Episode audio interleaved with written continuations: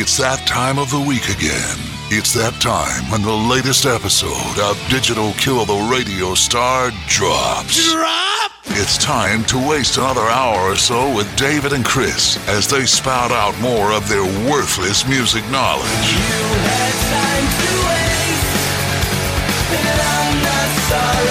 It's time to hear them discuss the music of their youth, as well as the music of today.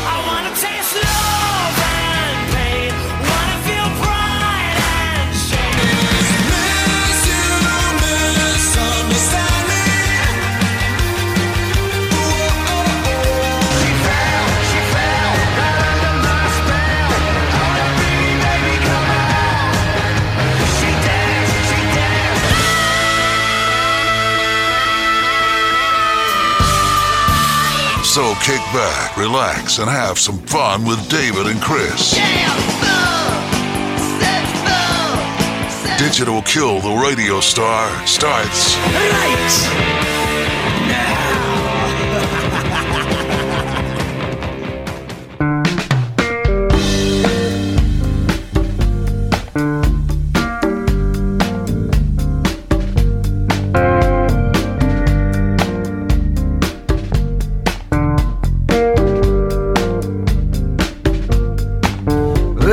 they call me Captain Blood. Some say that my name is Mud. All right, everybody, welcome back to the Digital Kill the Radio Star podcast. As always, I am one of your hosts, David, and my good buddy Chris is on the line with me from Memphis. Chris, how are you doing? Man, I'm doing well. How are you, David? Oh, I can't complain. Uh, I, I've got the week off, and so uh, going to be a lot of music being listened to this week. Uh, I got a lot of new vinyl in, so uh, I'll be uh, listening to that. So, I want to thank everybody that's been listening these last couple of weeks to our uh, August of Americana uh, series. Uh, we talked about Uncle Tupelo the first week, and we talked about kind of the second the second wave bands that came from that breakup and uh, that music becoming really popular. Um, and as we talked last week, 1994 was like a pivotal year in, in, in all of that. So this week we're really lucky because um, the band Blue Mountain is uh, a band that really helped to change my musical taste and kind of helped with my uh, going from like in high school listening to like Poison and Warrant and all that, and and I got I was a freshman in '94, and I started getting into to Widespread Panic, the Allman Brothers, and there was a, a local band in Oxford, Mississippi at the time called Blue Mountain, and I saw them. They played at our fraternity house one night, and I still put that show up there. Some of the greatest shows I've ever seen. So. It is a it is a real honor this week to have their lead singer and guitar player uh, and an all around uh, great musician, Cary Hudson, on the show. Hey, Cary, how are you? I'm still alive. Well, that's a good so thing. were you were you living in Oxford when we played your fraternity? Yeah, yeah. I started uh, in '94. Uh huh. Neat. That was a great time to be in Oxford. It it it really it really was. We had. Uh, you know, you guys played all the time better than Ezra. It seemed like they were the house the house band at the GN. Um, you know, Right. a lot of bands came up through there. JoJo Hermann was still in town, you know, and would go to Uh-huh. Proud Larry's and play the piano. It was a it was a really good time for music, I think. It was an amazing time for music and in Ox. I mean, all over the country, but Oxford was a hot spot, um, and there were more bands that there were more bands than I can remember. But at the same time, about 25 miles away, uh, at the same time was that blues scene uh, built around Junior Kimbrough's juke joint. Yeah, that was a big deal to go up there on Sunday nights. I Uh, know. I went every Sunday. Uh, anytime that we weren't on the road, uh, that's where I would go on Sunday. I was. Uh, it kind of became my church, you know, what I did on Sunday. well, I do remember during the Voodoo Lounge tour after the show, Mick Jagger and Keith Richards made their way down there, and I know you, some of the members of U2 had made their way down there. So Right. uh, it's a shame all that's kind of gone by the wayside, to be honest with you. Yeah, you know, I think and I've been living uh, I can date how long I've been gone from Oxford by how old my daughter is because when sh- when I met her mom is when I left town, and she's 18 now, so that's how long I've been gone. Um, and I'm a little bit out of touch, even though I stay in touch with um, the people that do the Hill Country Picnic. Mhm. But I, you know, some of the some of the kids that uh, of the children of those great blues guys are still working, but I don't know if it's as strong as it was. Well, Cary, um, first of all, pleasure to have you. Thanks for thanks for doing this with us. Um, it's it's an honor. So, just to get started, before we really dive deep into your career, because we definitely want to hear some more about the Oxford days. Um, you mentioned the Hilltop Picnic. Uh, man, that's a good time there too.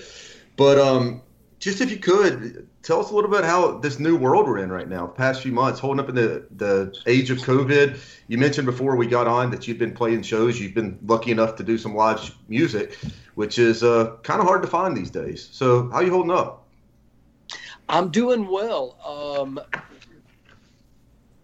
right around the time of the right when the pandemic started and everything shut down, uh, I bought some home recording equipment, and um, I spent the first six weeks or so uh, writing and recording, and I've got a new record that uh, I'm just kind of finishing up the artwork on now. Should be out sometime in the next month. So that was a very positive thing. And it was also nice to take a break from gigging um, and just sit around and do some different stuff, you know, like uh, spend a little more time on the river and play the piano and stuff like that. Awesome. Yeah, we've we've talked about this. We wonder if this all this downtime, you know, people not being out on the road, people not playing shows, is it going to have this surge in new music? You know, so that's I guess there's there's there hasn't been a whole lot of good that's coming out of this, but for a couple of music dorks like David and I, that's a good thing. Yeah, that's my expectation that we're going to see a real burst of creativity uh, from artists of all different uh, types. You know, visual artists, uh, writers, musicians. Uh, you know, there's two. If you're a musician, there's two different aspects to it. There's writing, and then there's performing. And if you're busy performing, you don't have time to write. Um, so Well, I always joke with people. I, I know there's going to be a flood of uh, prog rock bands. are going to have a bunch of COVID concept albums coming out. You know, things that we always ask people uh, when they come on here is two questions: What's your earliest memory of music, and who was your first um, favorite artist? Uh, for sure. My, my first musical experiences were uh, in church. Um, I grew up in the Baptist church. Everybody in my family went to church, and uh, we sang, and I sang in church. Um, and when I was growing up in Baptist church, it was like the old hymn book that had things like Amazing Grace, Bringing in the Sheaves, uh, stuff like that. You know, great old, old Scottish and Irish melodies, and um, then my first favorite artist. Wow, that's a tough one. I'm I'm trying to think. You know, uh,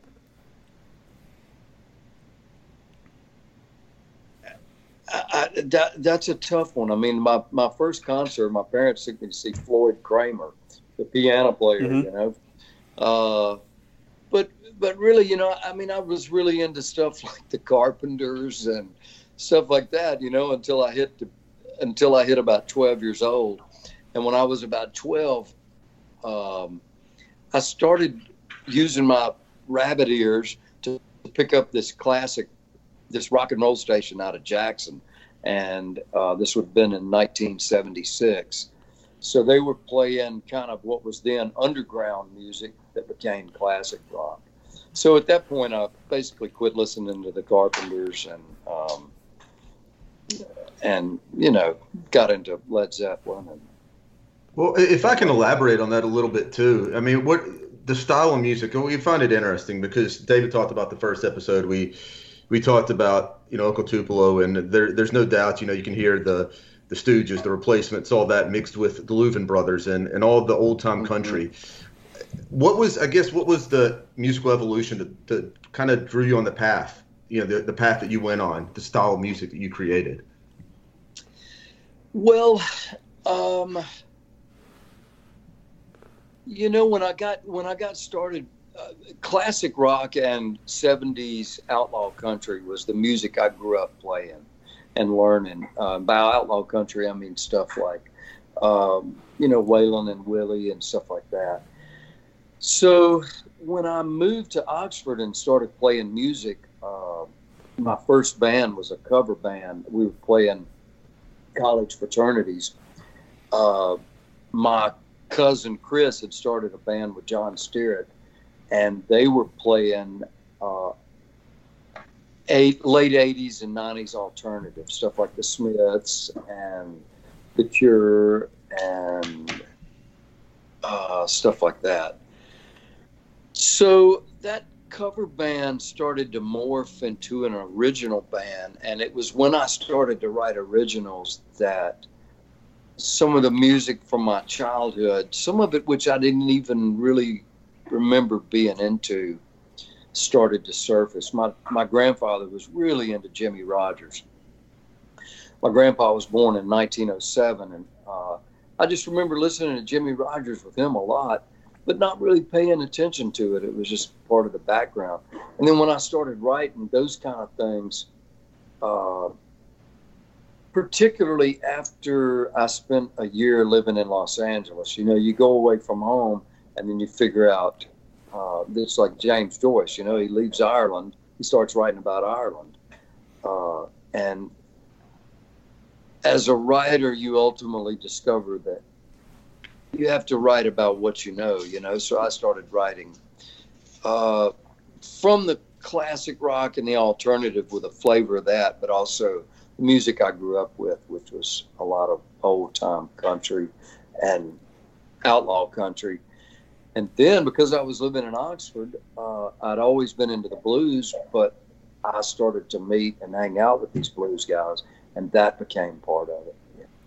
Well, you mentioned, you know, uh, your cousin being in a band with, with with John, and I mean, for those that aren't familiar, that's John Stirratt that's in Wilco right now. Um, is that kind of how you got with him and the Hilltop started? That's right. Um, my cousin Chris and John were uh, living in a dorm together, and then they might have been in the same fraternity. I can't remember. But uh, they started a band that played cover songs, and my cousin got married, and I was looking to get into music, and they were they were working. I mean, they were working like two or three times a week, playing bars like Foresters, and as I got into the group right about that time, we started playing all of the college towns in the SEC.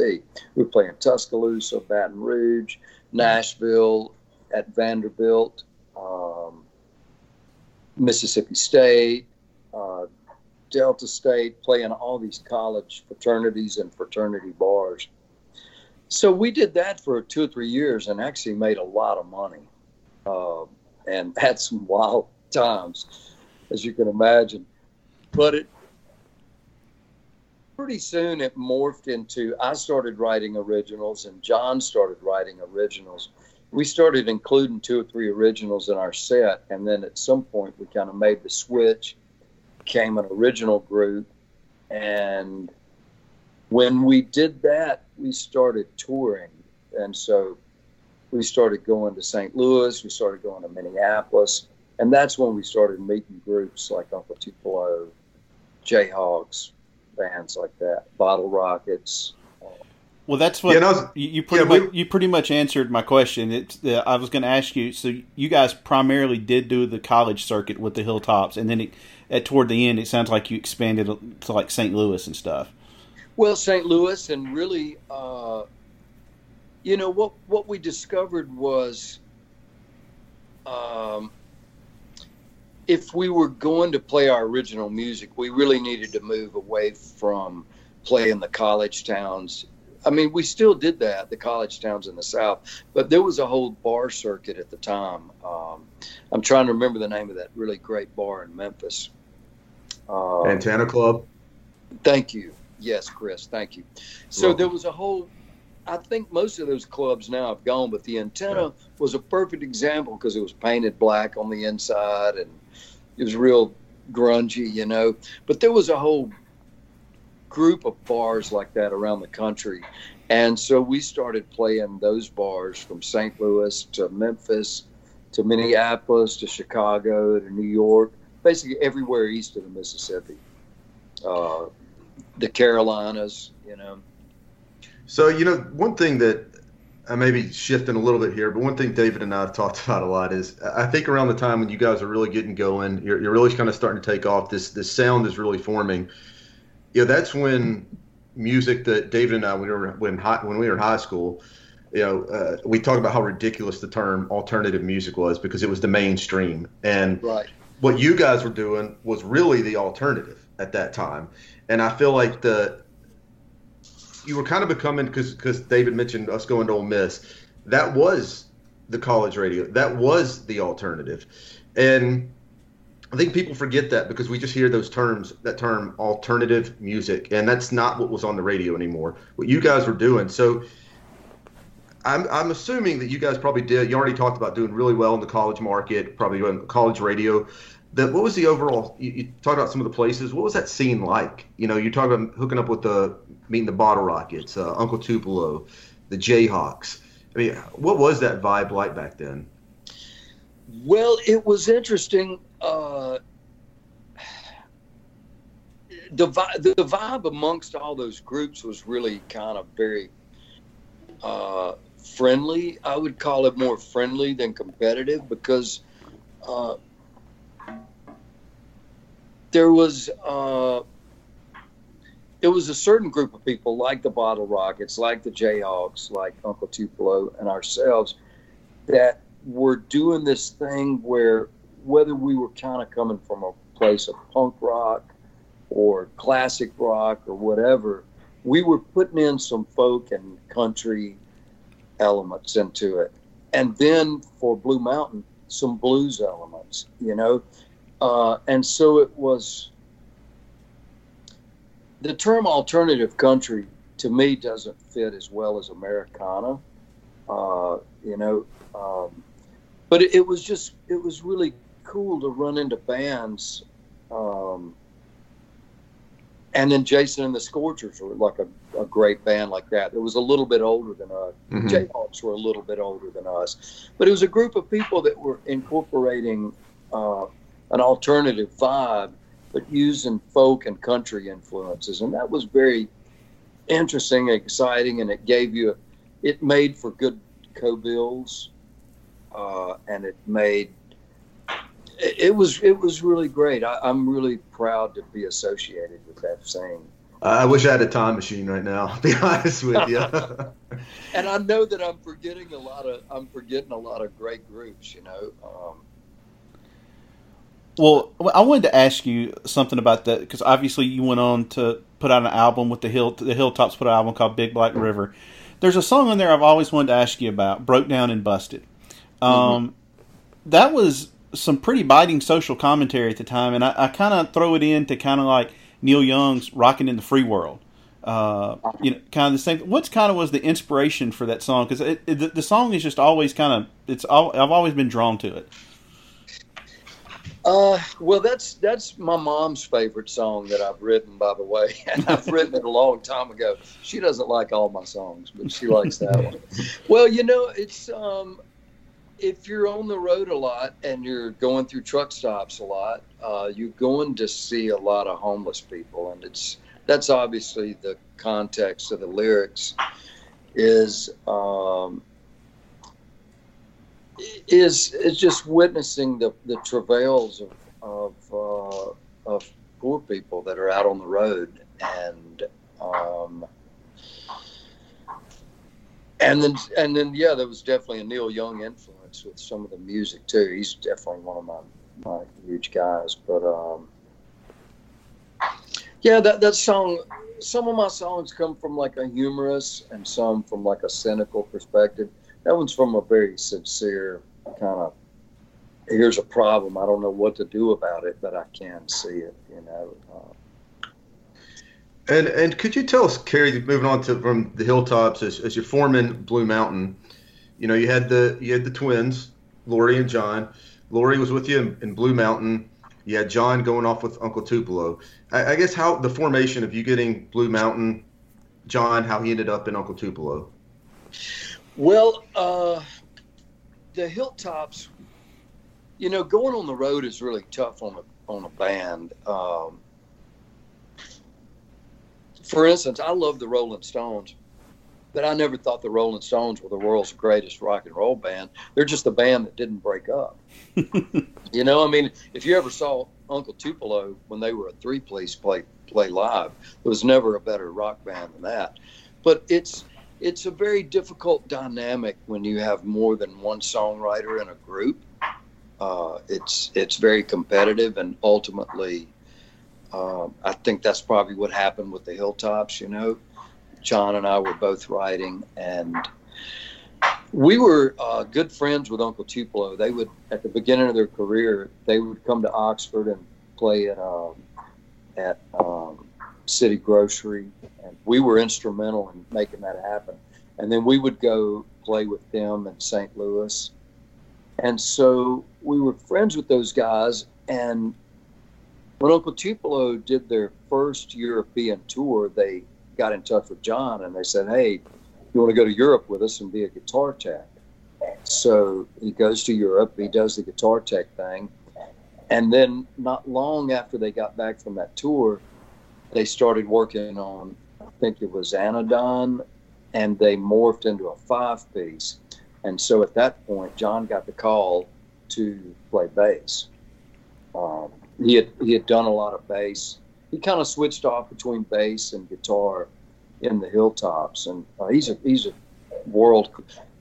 I don't need to say anything about his bass player. Obviously, he's world class, Yeah. and he's a great guy. You know, he has the chemistry to. Um, he's got great people skills. I mean, he's the last last man standing in Wilco beside Jeff. You know, so. Uh, Well, I've heard Jeff say that that band can basically absorb any change except for John leaving.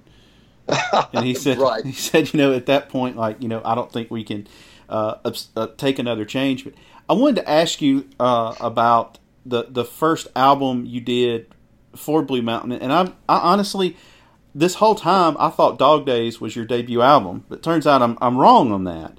And so I looked up the track listing on, I guess, the first album y'all put out, and there's some a couple of songs that were on both albums. Did you were they reworked on Dog Days, or did they originally sound?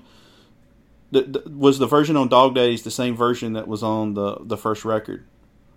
they were reworked. Um, you know that that first record is we kind of refer, it's eponymous, but we call it the Light Bright record, and people are still very interested in that album. I'm not a huge fan of it. Um, I thought some of the songs we didn't really do justice, and we had settled into our real lineup um, with Frank Coutch and so when we went to make Dog Days, as opposed to the Light Bright album, we had a record deal, we had a manager, we had a booking agent. So we were definitely pulling our best material uh, and trying to make a cohesive album. Um, I forgot what the question was. Just, I mean, uh, those songs that appeared on both albums, the the version on Dog Days is different than the versions on the, Oh the first yeah, they're, album. they're different. We recorded them again, but the arrangements were pretty much the same. Um, we just kind of felt like that the very first time we did it, we didn't really have an opportunity to get it out to a big audience, but we had a record deal with the um, Dog Days. We had a great producer, Eric Ambel, who went on to do the Bottle Rockets. Um, and actually, whenever we went in to cut Dog Days, Eric told us, he said, um, before I produce a band, I like to hear them play live. So he hooked us up with this live gig in Springfield, Missouri. And I just heard from him a month ago. He said, guess what? There's a, a DAT recording of that gig. And so we're working with Roscoe now to remaster the live show. wow. That'd be um, awesome. Yeah, it, it sounds really great. I'm like, wow, we were tight as ticks, man. Yeah, man, I'd uh, love to hear that. So Yeah. The the so you get the record deal. I imagine that having the record deal that probably helped too with the creativity. You know, a little bit more financial backing, better probably better technology, better equipment. But one thing that I don't know if you get asked this very often, but you know, I've always coming up. David can tell you this. I've always been into all kinds of music. I mean, I, I there's really not anything off limits for me. And back in the day, I listened to a lot of you know, Life of Agony, Type O Negative, and they were on Roadrunner Records. right. You guys, it seemed like Roadrunner was nothing but metal and Blue Mountain. That's so- correct. How in the world did that happen? Were they? I, I guess I've always wondered: was this Roadrunner's attempt at trying to branch out? Were you the guys one of the ones that were trying to get them out of side of just metal? That's that's absolutely right, Chris. They were attempting to branch out and um, kind of going in a more uh, I don't know how to describe it, but a more earthy direction. And you know, in retrospect, I wish we would have stayed with them. It wasn't a bad relationship. It's just that it was a lot of the typical conflicts you have with an um, with a record company. But yeah, man, you know, a lot of their steady customers that were into Type O Negative would buy every album that came out. And they had a lot of like they had a lot of like uh people calling them up saying, What is this crap? What is this country crap? You know? Uh but they really did a great job with us, especially on that first album. And they were also successful in branching out. It just took them a few more years, but you know they they are the label that signed and had the hits with Nickelback. Right. That was Roadrunner, and so you know they. I think what they were trying to do, they were pretty successful with Blue Mountain, but what they were really trying to do, they succeeded with uh, Nickelback. Not to open the Nickelback. So, so, Well, so, that- so, Cary, can we say that you're responsible for Nickelback? no, you cannot. Don't put that on him. That's not fair. It- No, but I, but it did make me wonder. Did you? And, you've already you really answered the question too, because my follow up was going to be: Do you feel like with being on a label like that, that they they promoted you? You know, that you got the proper promotion. Yeah, they they did a great job. Um, they financially helped us get on the road, and being on the road was like, um, besides playing the gigs, there were also a lot of in stores, and there was a lot of radio, um, a lot of radio promotion, and also radio interviews. And I, in retrospect, I think they did a really good job. You know, I I, I suspect if we would have hung in there with them, um, it would have gone okay. Um, but you know, hindsight, hindsight's twenty twenty. You know, it's like at the we started to feel like it wasn't such a great match, and maybe we should look for somebody else. Mhm. But uh, but they they did a fine job. You know. I remember I even talked one night. I, I talked to uh, this was years ago, of course. I talked to Joey Z of Life of Agony one time. I was just talking to him, and and, and I mentioned Blue Mountain. He's like, "Yeah, I remember seeing that. There, I, I don't know if you remember seeing you guys or seeing all your stuff around around the uh, the record company." And because even he was aware, he's like, "Yeah, I remember that."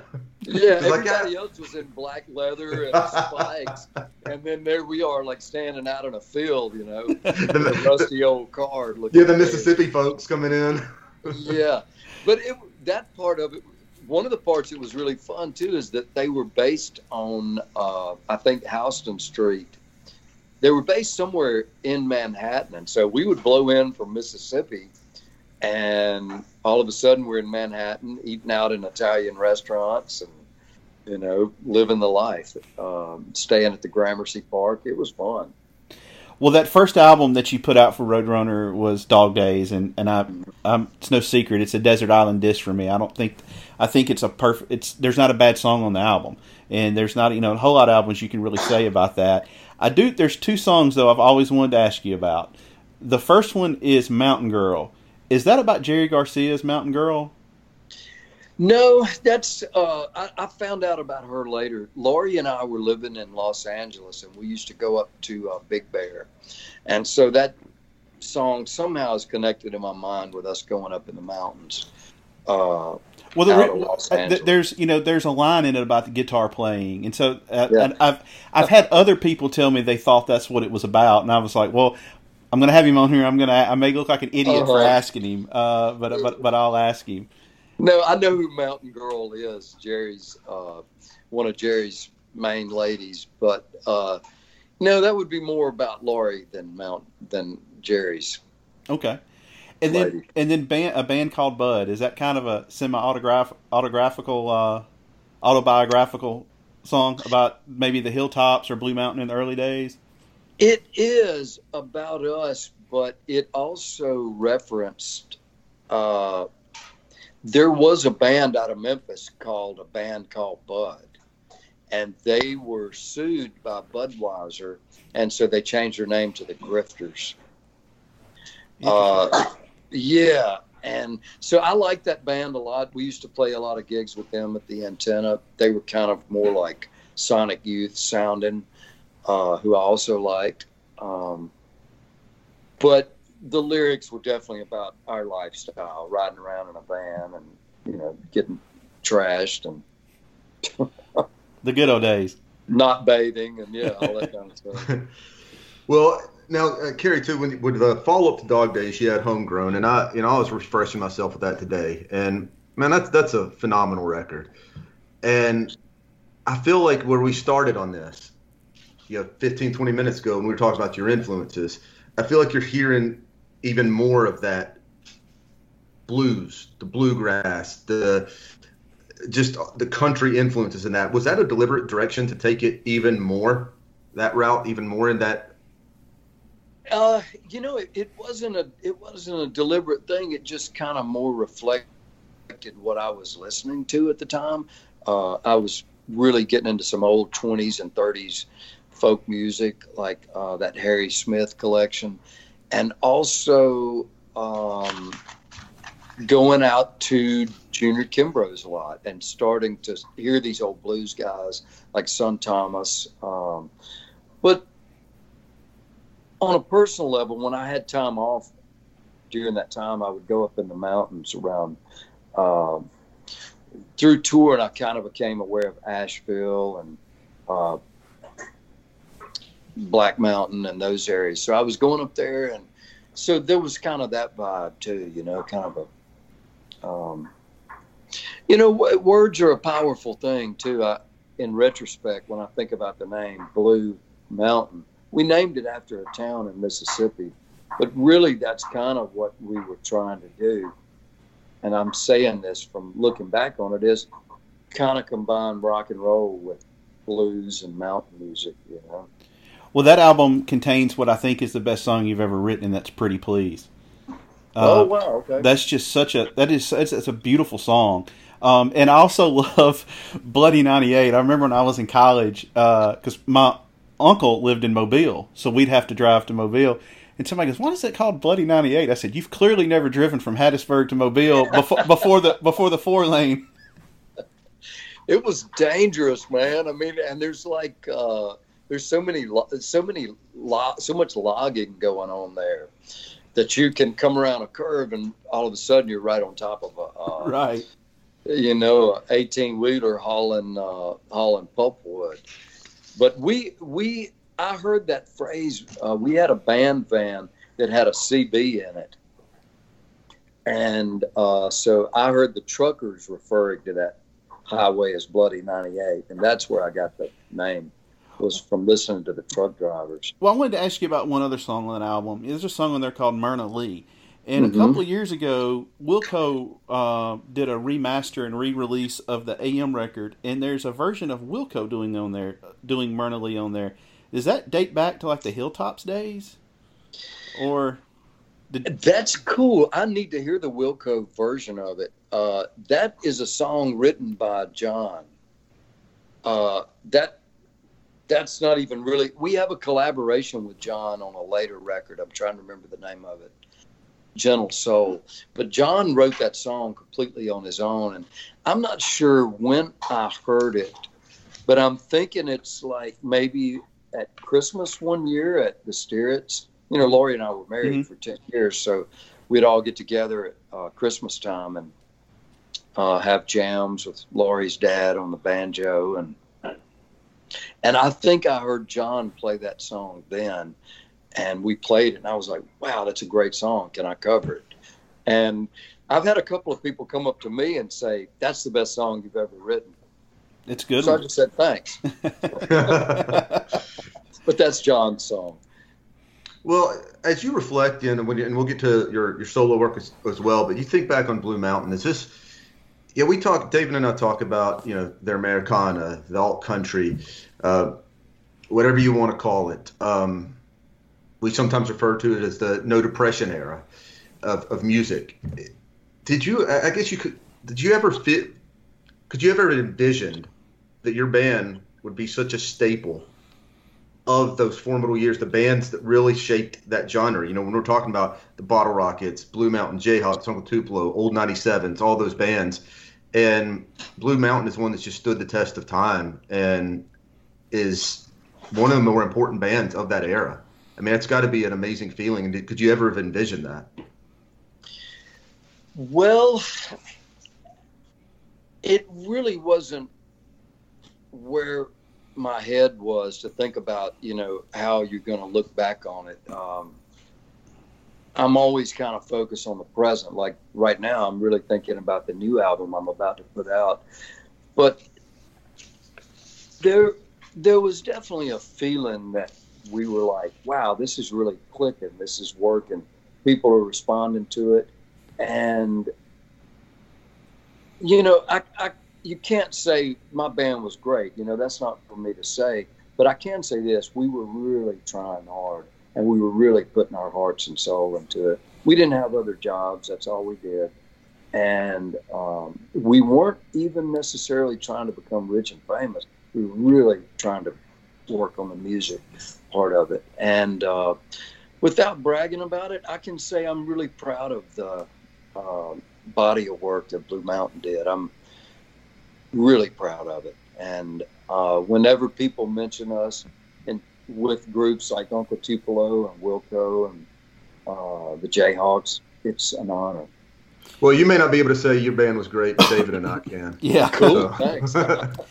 Now, Cary, your, your solo material I find very interesting because um, um, you definitely stay true to your roots. You know, it's a, it's, it's a lot of bluegrass type country on there, and then you have you know the the blues stuff. Is um, and you said that you're working on a new album. Is your is your new album gonna kind of stay in that same lane, or can we expect something a little different? No, it's gonna it's it's definitely gonna be pretty much cut from the same cloth, you know. Uh, you know, as you as you grow as a musician, you know, you always incorporate influences. And I'm a big fan of Django Reinhardt.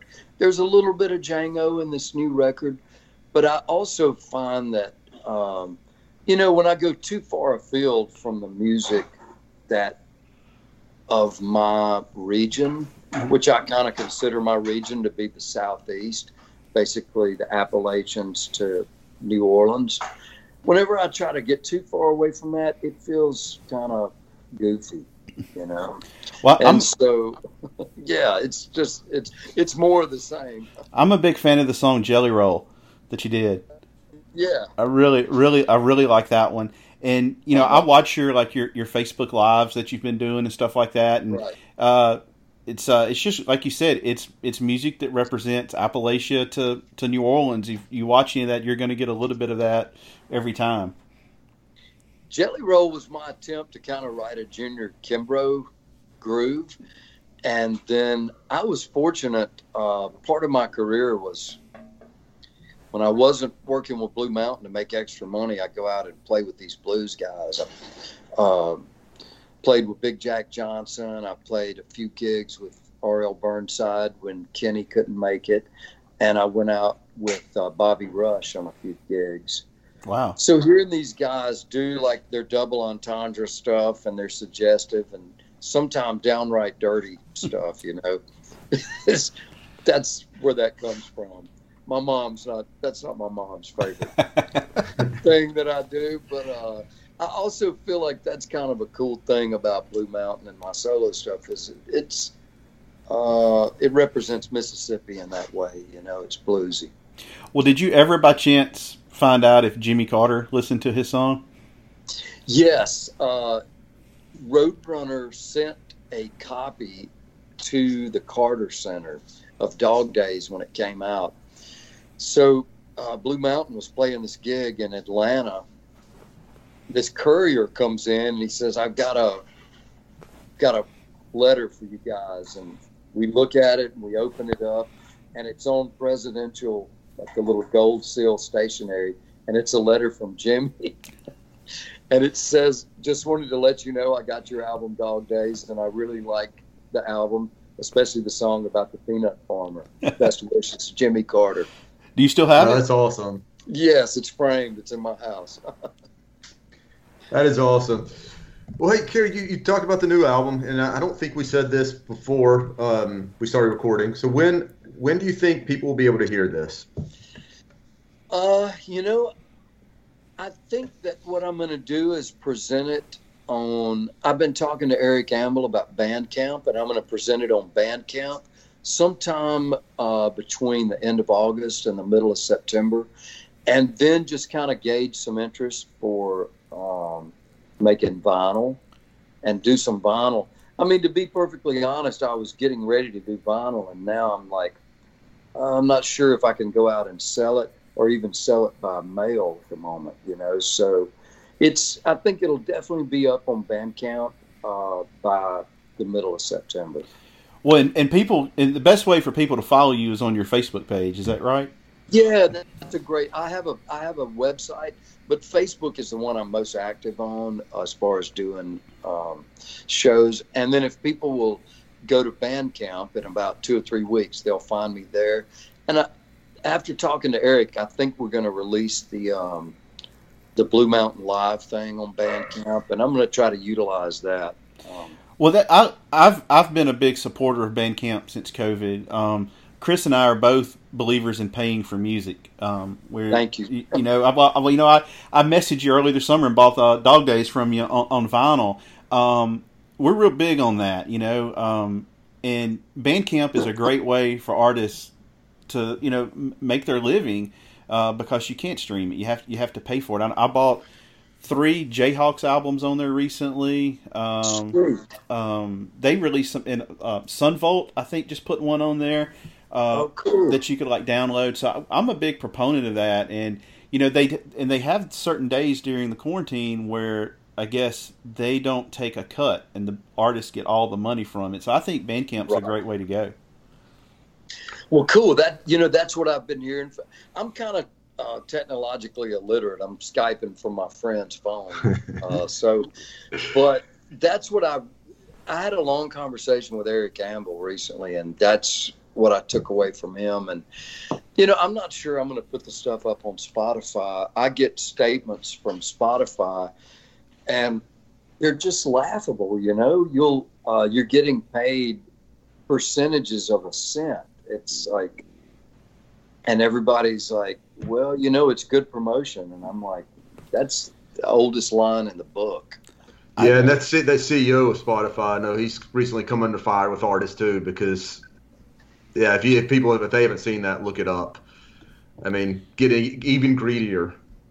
Well, you know, the fact of the matter, like I say, I don't think I saw an artist recently. I can't remember his name, but he's from Ireland, and he said, "Look, if you want to get my album, you can get it from me via Bandcamp or something, but I'm not going to put it on Spotify." Well, if enough artists just said, "Guess what? We're not going to do this," uh, it would go away. You know, No, you're Or right. They or they would come around, and you know, it's not that I, I get it. You're streaming it. You're not getting a physical product. I'm not asking for a lot of money, but you know, to give somebody point oh oh oh percent of listening to it, it's just not fair to the artist. Well, what about too? We're talking about the your your albums and all. Is there is there a website that's easier for people to buy merchandise? You know, because that's another one. We're talking about buy, buying physical products of music, but also we're we're big on merchandise as well. Buying T-shirts. You know, any way that you can support artists. Yeah, you know, I I haven't really done a whole lot of T-shirts and stuff. To be honest, I'm uh, I I can. Laurie and I have talked about doing some retro Blue Mountain shirts. That would be really fun for me, you know. But uh, I don't know. I'm kind of funny. I don't necessarily need to see my face on a shirt. I'm like, But but the I, retro. you know, I think I look better during the COVID thing when I put the mask on. So. Well, the retro would be cool. Like I got I, one long ago. I I got an REM Fables, you know, Oh, retro, and Yeah. that I mean it's just badass. It has the tour dates on the back, everything. Right, right, yeah, something like that from Blue Mountain. I'm I'm definitely overdue uh, for a visit with Laurie. We live about five six hours apart now, uh, but we're we're still close, and there's no problems with us. We just kind of, you know, have gone on to do other things. Well, I I love that that uh the album you put out with her, uh, the one with uh, Midnight in Mississippi on it. Uh, was, Yeah, that, that was that was a really good album. Um, that was yeah. That that what was I'm I'm drawing a blank on the name of it. I think it is midnight and wait, it's midnight in Mississippi. Yeah, yeah, Yeah, sounds yeah. real. I listened to it earlier today. yeah, yeah. I can't think of no, it either. I'm really proud of that album, and that album came out on vinyl, uh, and we sold out of it real quick. That's the kind of stuff I would love to. Um, you know, I've hit this. I've kind of hit this age. I'm about to turn 57, and I, I certainly love to play shows. Uh, but I've kind of realized that I need to spend at least some time on the archive and the back catalog because the back catalog's big at this point, you know, and it, it takes time to. I hope that's something we can make available soon. Well, Cary, um, this is this has been so much fun. I've been I've been looking forward to this ever since I I uh, contacted you about six weeks or so ago about doing it, and I know uh, you've got a lot going on. We really appreciate you taking out time to talk to us. Definitely.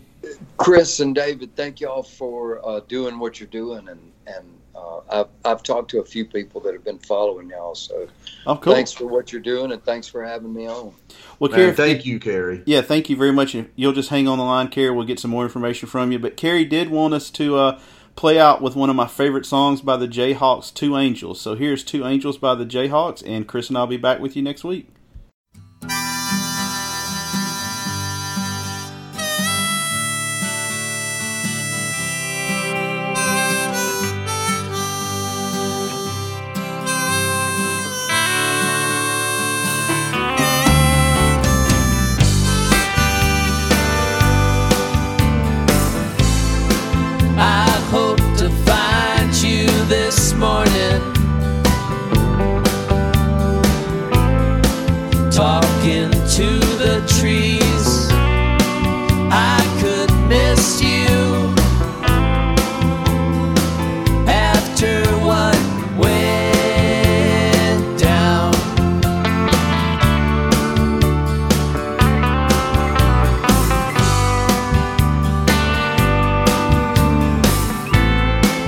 If false love